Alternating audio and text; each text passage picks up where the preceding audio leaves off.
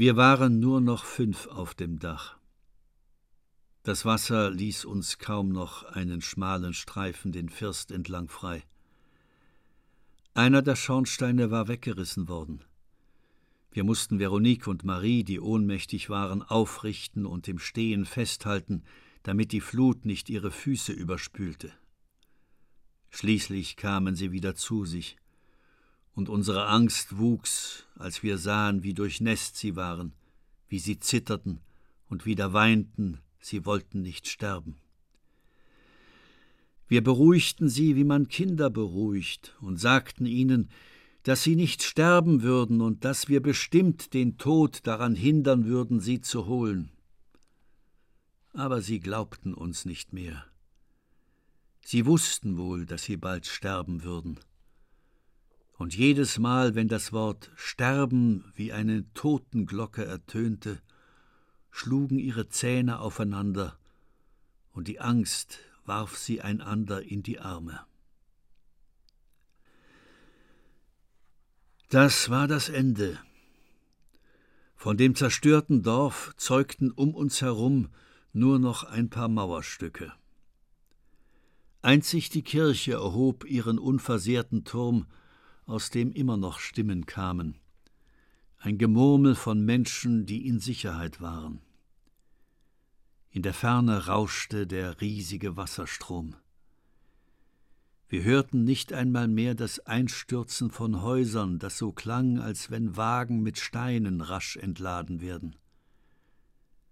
Wir waren verlassen wie Schiffbrüchige mitten im Ozean, tausend Meilen vom Land entfernt. Einen Augenblick glaubten wir von links das Geräusch von Rudern zu vernehmen. Man hätte sagen können, ein Schlagen, leise und rhythmisch und immer deutlicher.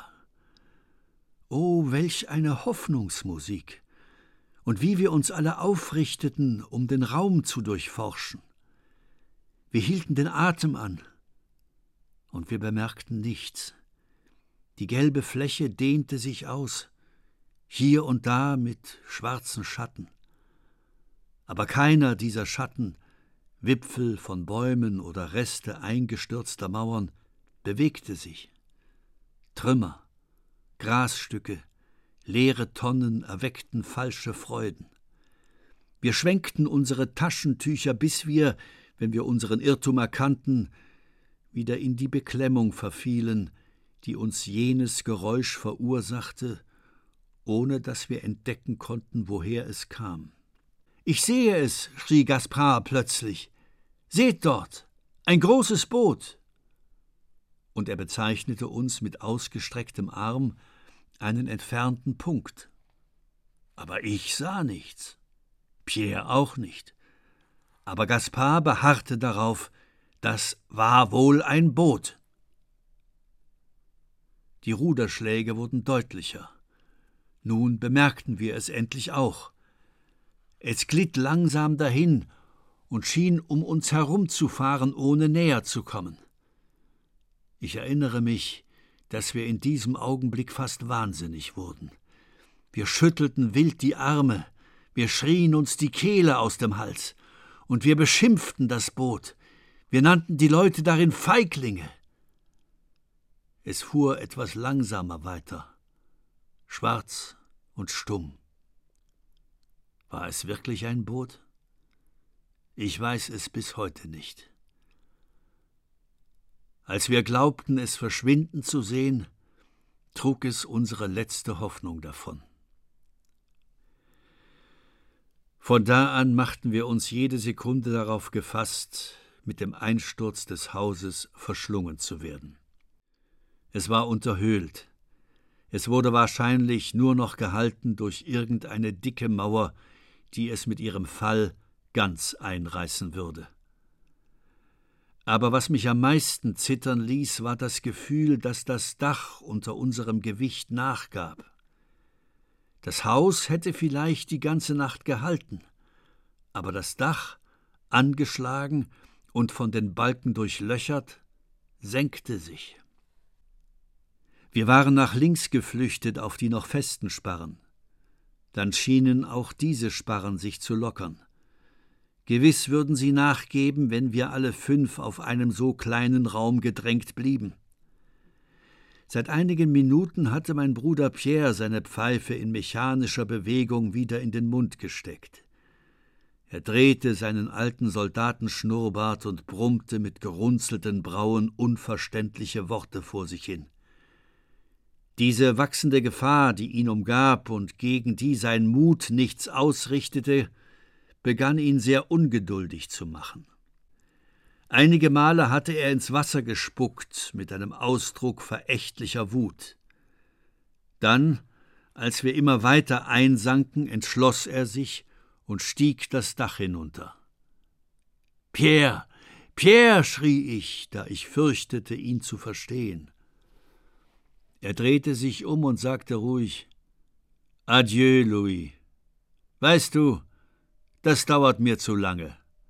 Das wird euch Platz schaffen.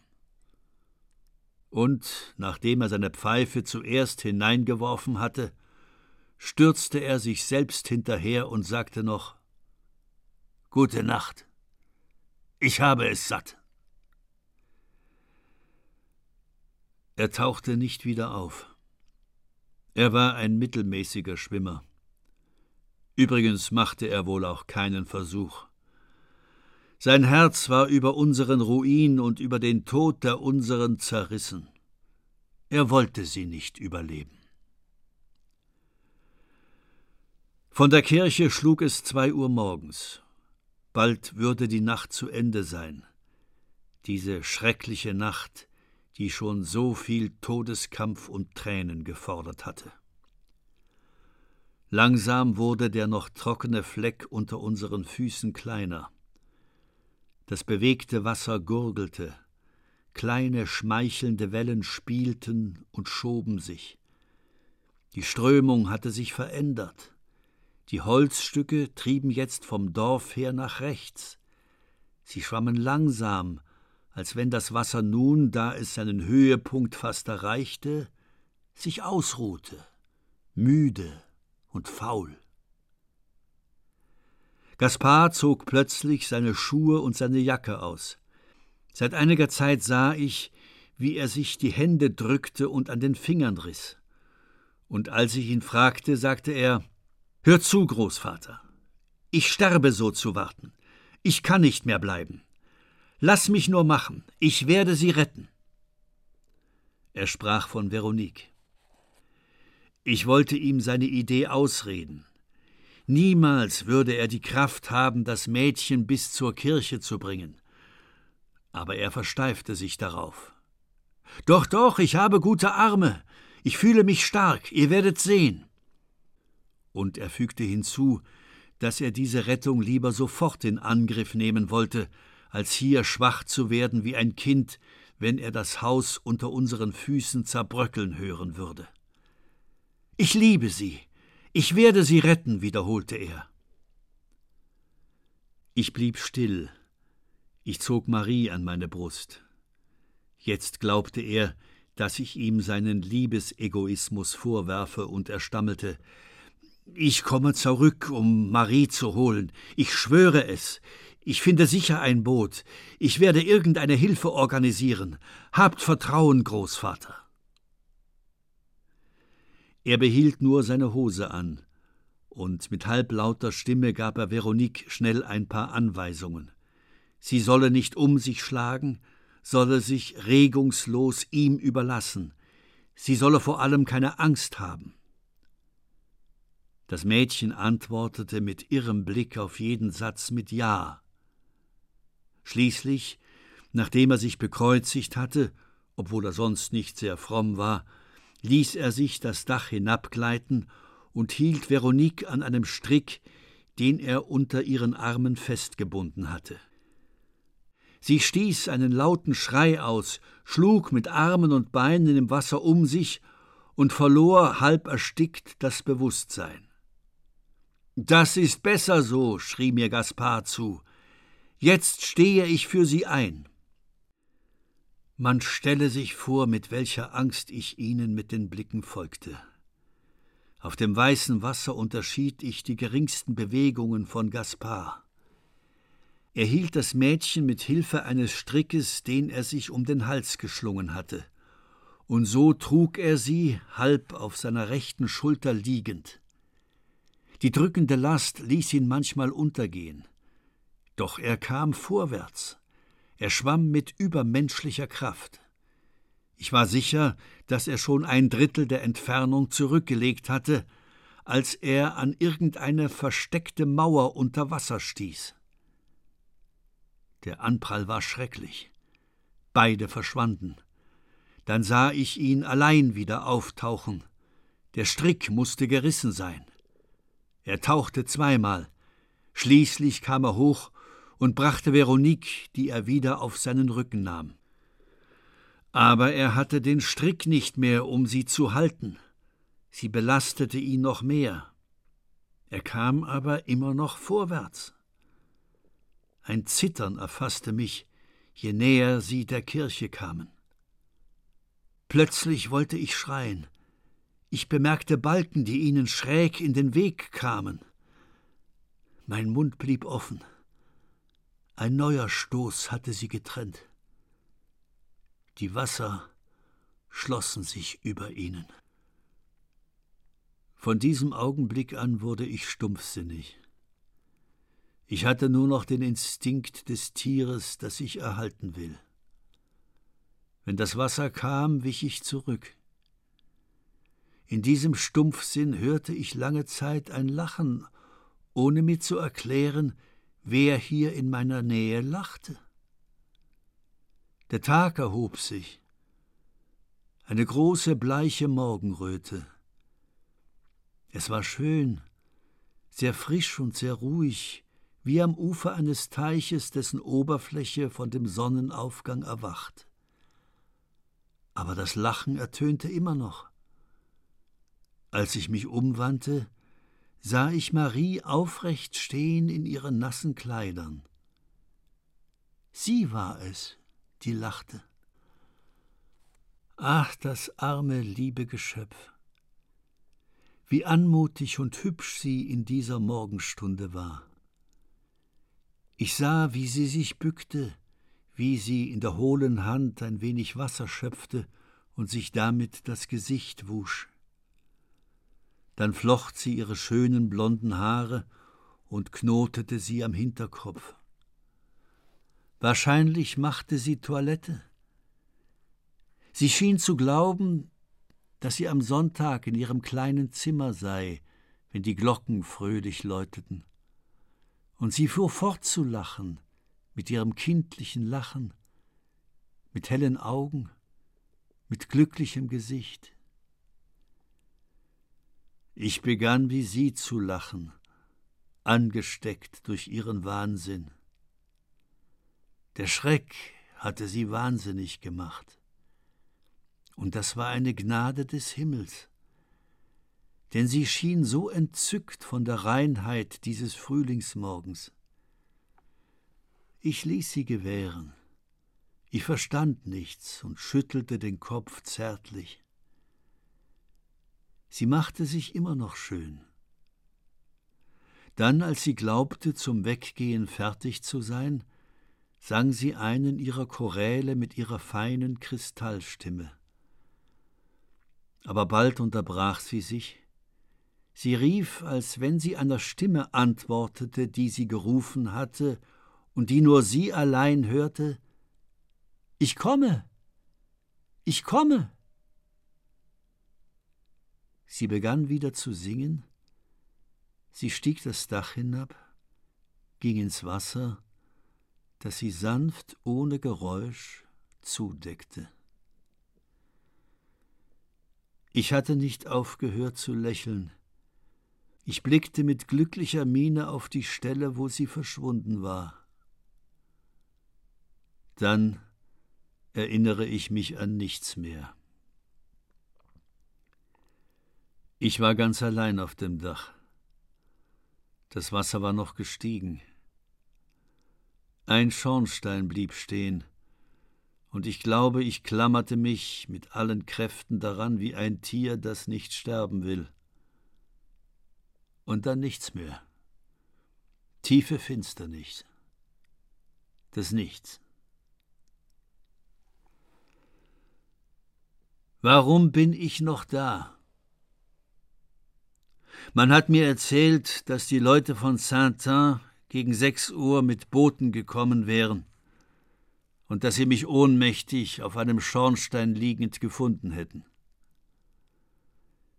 Das Wasser hatte die Grausamkeit, mich nicht all den meinen nachzuholen, als ich mein Unglück nicht mehr spürte. Gerade ich, der Alte, habe mich darauf versteift zu leben. Alle anderen sind gegangen. Die kleinen Kinder, die heiratsfähigen Töchter, die jungen und die alten Ehepaare. Und ich? Ich lebe wie ein Unkraut, hart und trocken und in Steinen verwurzelt. Wenn ich Mut hätte, würde ich es wie Pierre machen. Ich würde sagen, ich habe es satt, guten Abend, und würde mich in die Garonne werfen, um den Weg einzuschlagen, den alle gegangen sind. Ich habe kein Kind mehr, mein Haus ist zerstört, meine Felder sind verwüstet.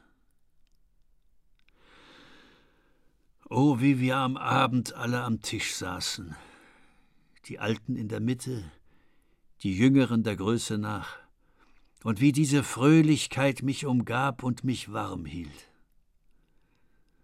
O die großen Tage der Ernte und der Weinlese, wenn wir alle bei der Arbeit waren und wenn wir dann heimkehrten, stolz geschwellt über unseren Reichtum. O die schönen Kinder und die schönen Weinberge, die schönen Mädchen und das schöne Getreide, der lebendige Lohn für mein ganzes Leben. Da all das dahin ist, mein Gott, warum soll ich noch leben? Es gibt keinen Trost. Ich will keine Hilfe. Ich werde meine Felder den Leuten im Dorf geben, die ihre Kinder noch haben. Sie werden den Mut haben, den Boden von den Trümmern zu befreien und ihn von neuem zu bestellen wenn man keine Kinder mehr hat, genügt ein Winkel zum Sterben. Ich hatte einen einzigen, einen letzten Wunsch. Ich wollte gern die Leichen der meinen finden, um sie auf unserem Friedhof beizusetzen unter einem Grabstein, wo ich dann auch hingekommen wäre. Man erzählte, dass man in Toulouse eine Menge Leichen geborgen habe, die der Fluss herangeschwemmt hatte. Ich beschloss, diese Reise zu wagen. Welch grausiges Unglück. Ungefähr 2000 Häuser eingestürzt, 700 Tote, alle Brücken weggerissen, ein ganzer Landstrich verwüstet und mit Schlamm bedeckt. Furchtbare Tragödien, 20.000 halbnackte, unglückliche Menschen, die Hunger litten. Die Stadt von Leichen verpestet, von der Furcht vor dem Typhus geängstigt. Überall Trauer. Die Straßen waren voll von Leichenzügen. Die Almosen waren unzureichend, um die Wunden zu verbinden. Aber ich lief, ohne etwas zu sehen, inmitten der Ruinen. Ich hatte meine Ruinen, meine Toten, die mich niederdrückten. Man sagte mir, dass man wirklich viele Leichen hatte bergen können. Sie waren schon begraben, in langen Reihen in der Ecke des Friedhofes. Nur hatte man Sorge getragen, die Unbekannten zu fotografieren. Und unter diesen bejammernswerten Bildern habe ich die von Gaspard und Veronique gefunden. Die beiden Liebenden waren umschlungen geblieben in inniger Umarmung und tauschten im Tod ihren Hochzeitskuss. Sie pressten sich noch fest aneinander, Mund an Mund, so dass man ihnen die steif gewordenen Glieder hätte brechen müssen, um sie zu trennen. Man hatte sie auch zusammen fotografiert, und zusammen schliefen sie unter der Erde. Ich habe nur noch sie, dieses schreckliche Bild, Diese beiden schönen Kinder, vom Wasser aufgeschwemmt, entstellt, die aber in ihren erstarrten Gesichtern noch das Heldentum zärtlicher Liebe bewahren. Ich sehe sie an und weine.